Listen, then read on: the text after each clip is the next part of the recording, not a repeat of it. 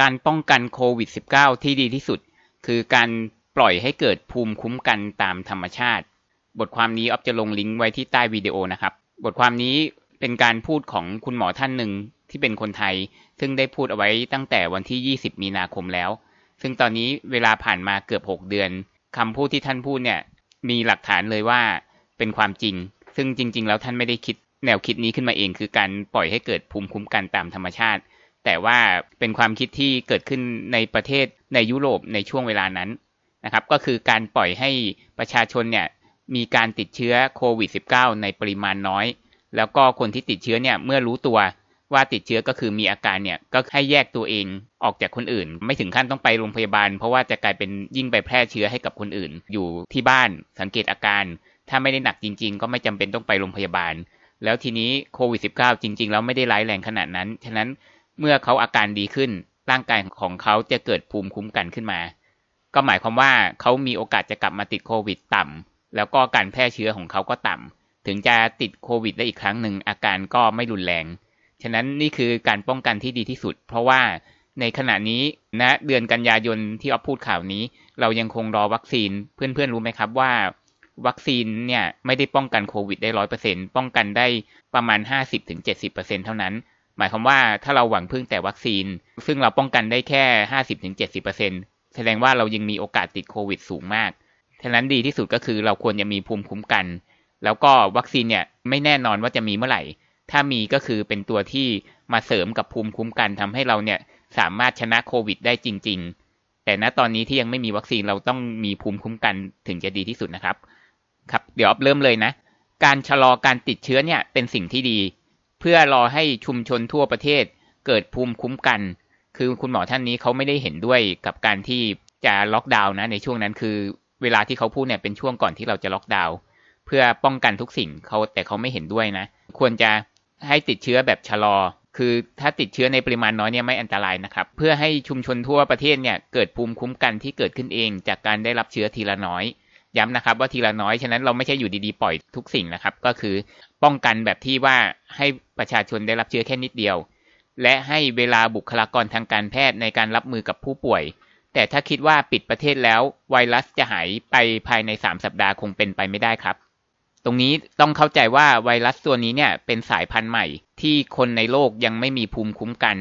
ก็เลยทำให้มีคนไข้ใหม่จำนวนมหาศาลแต่อัตราการตายไม่ได้สูงมากนะอันนี้อ๊อฟยกตัวอย่างเป็นกราฟขององค์การอนามัยโลกอ๊อฟจะยกตัวอย่างในส่วนของเฉพาะตัวเลขนะก็คือข้างล่างคือการเสียชีวิตในปัจจุบันนี้อ๊อฟพูดในวันที่สิบหกกันยายนการเสียชีวิตจากโควิดของคนทั้งโลก เก้าแสนสามหมื่นกว่าคนแล้วก็การติดเชื้ออยู่ที่ยี่สิบเก้าล้านสามแสนกว่าคนซึ่งอยู่จากตัวเลขแล้วเหมือนน่ากลัวก็จริงแต่ว่าถ้าเราเอาสองอันนี้มาหารกัน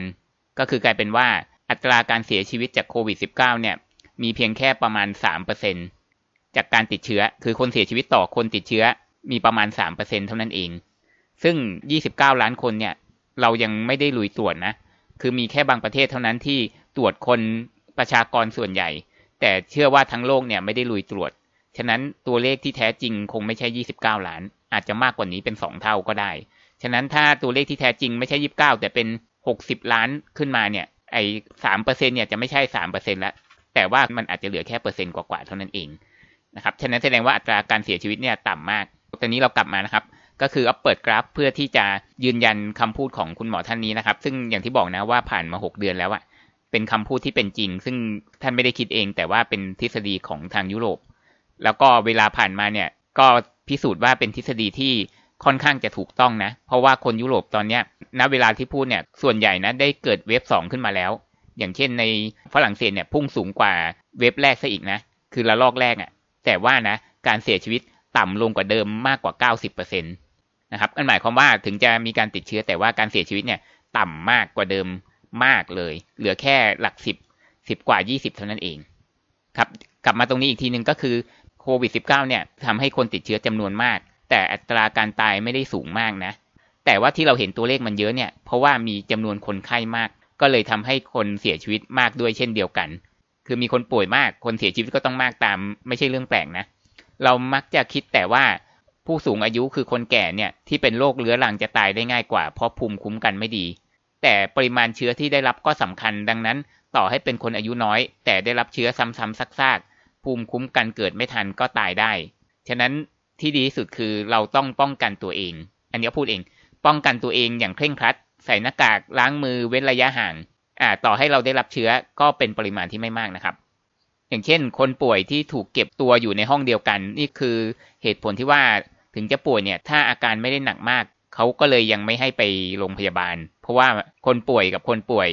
โรคเดียวกันอยู่ในห้องเดียวกันเนี่ยอยู่บนเรือลำเดียวกันเป็นเวลานานๆก็จะมีการติดเชื้อซ้ำๆซากๆไงภูมิคุ้มกันก็เกิดไม่ทันอย่างที่คุณหมอท่านบอกนอกจากนี้หากมีผู้ป่วยจำนวนมากๆที่ส่งผลให้บริการทางการแพทย์ไม่เพียงพอทำให้คนตายได้มากเช่นเดียวกันซึ่งตรงเนี้ยคนไทยอาจจะตีความผิดก็เลยคิดว่าถ้ามีการติดเชื้ออย่างต่อเนื่องเนี่ยก็ทำให้เรียกได้ว่าการแพทย์ไม่พอหรืออะไรเงี้ยแต่จริงๆไม่ใช่ไงคือติดเชื้อเยอะไม่จำเป็นต้องเสียชีวิตเยอะเพียงแต่ว่าเราต้องป้องกันตัวเองทำให้เราถึงจะติดเชื้อก็ได้รับเชื้อปริมาณไม่มากแล้วตรงนี้ถ้าจำกันได้ก็คือช่วงนั้นมีข่าวเรือ Diamond Princess ที่โยโกฮาม่าที่ญี่ปุ่นนะคือคนที่อยู่บนเรือลำเนี้ยคืออยู่บนพื้นที่จำกัดเหมือนกันใช่ไหมคือบนเรือทุกคนควรจะได้รับเชื้อแต่ทำไมมีเพียงแค่คนส่วนหนึ่งที่ป่วยเพราะว่าคนที่ได้รับเชื้อเนี่ยแต่ร่างกายสามารถสร้างภูมิคุ้มกันขึ้นมาได้เองก็เลยเป็นที่มาของหลักการที่เรียกว่า herd immunity คือปล่อยให้คนติดเชื้อแต่ว่าพอถ้ารู้ว่าตัวเองติดเชื้อเนี่ยคือเราจะมีอาการใช่ไหมล่ะถ้าเรารู้ว่ามีอาการปุ๊บเนี่ยเราก็เก็บตัวเองให้อยู่ห่างๆกัน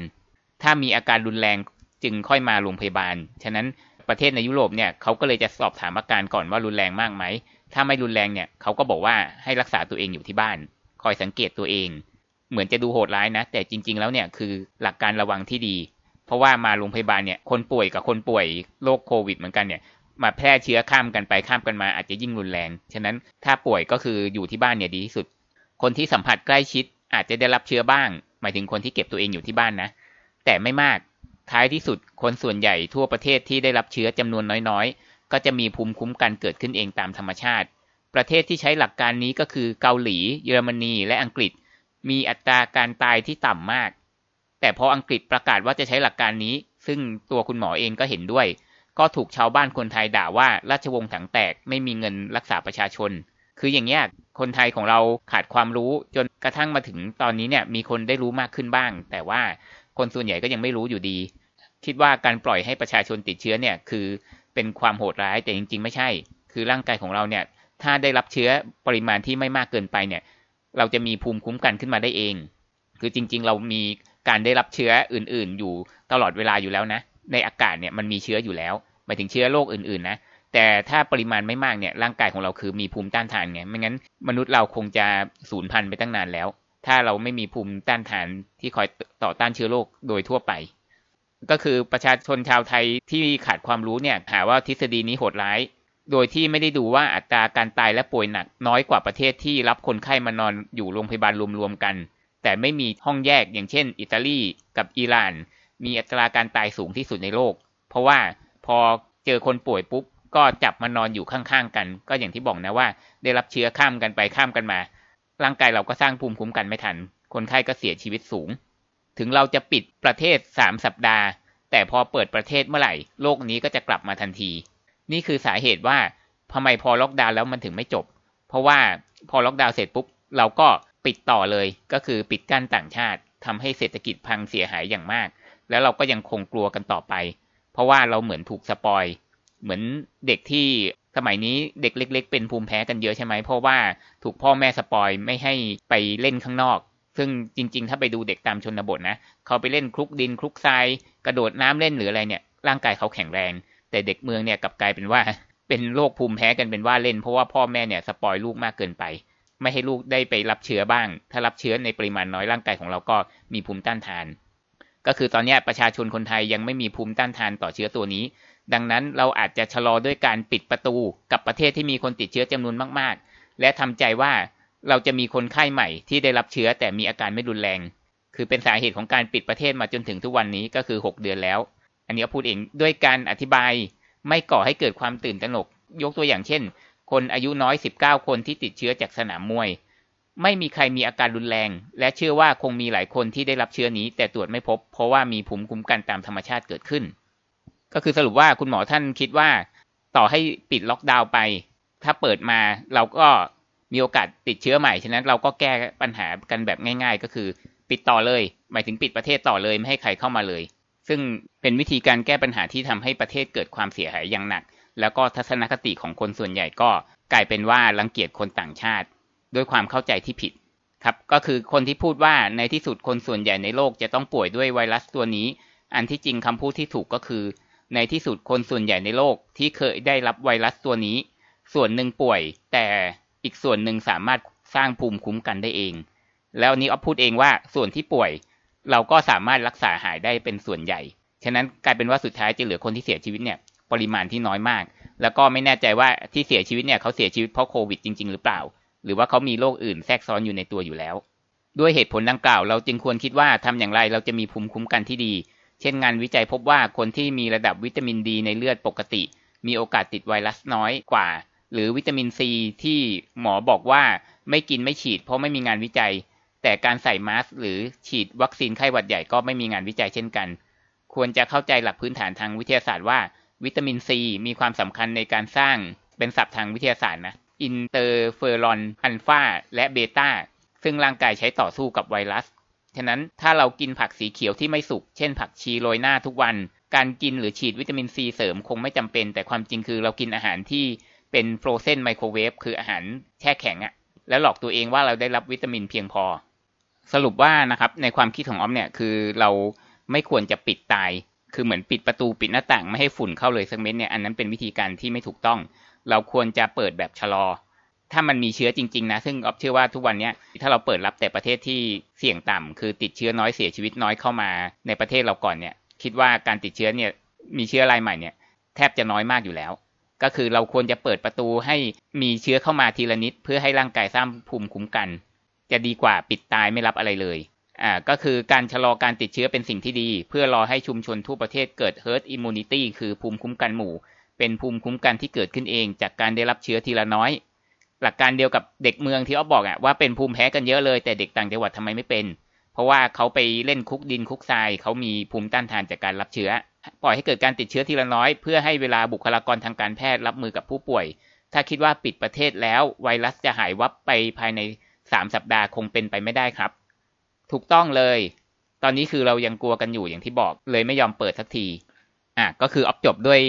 ย่อหน้าสุดท้ายนะครับเขาบอกว่าพอเห็นคนแชร์เรื่องการปิดประเทศสามสัปดาห์มากๆแต่ความจริงปิดนานกว่าสามสัปดาห์นะ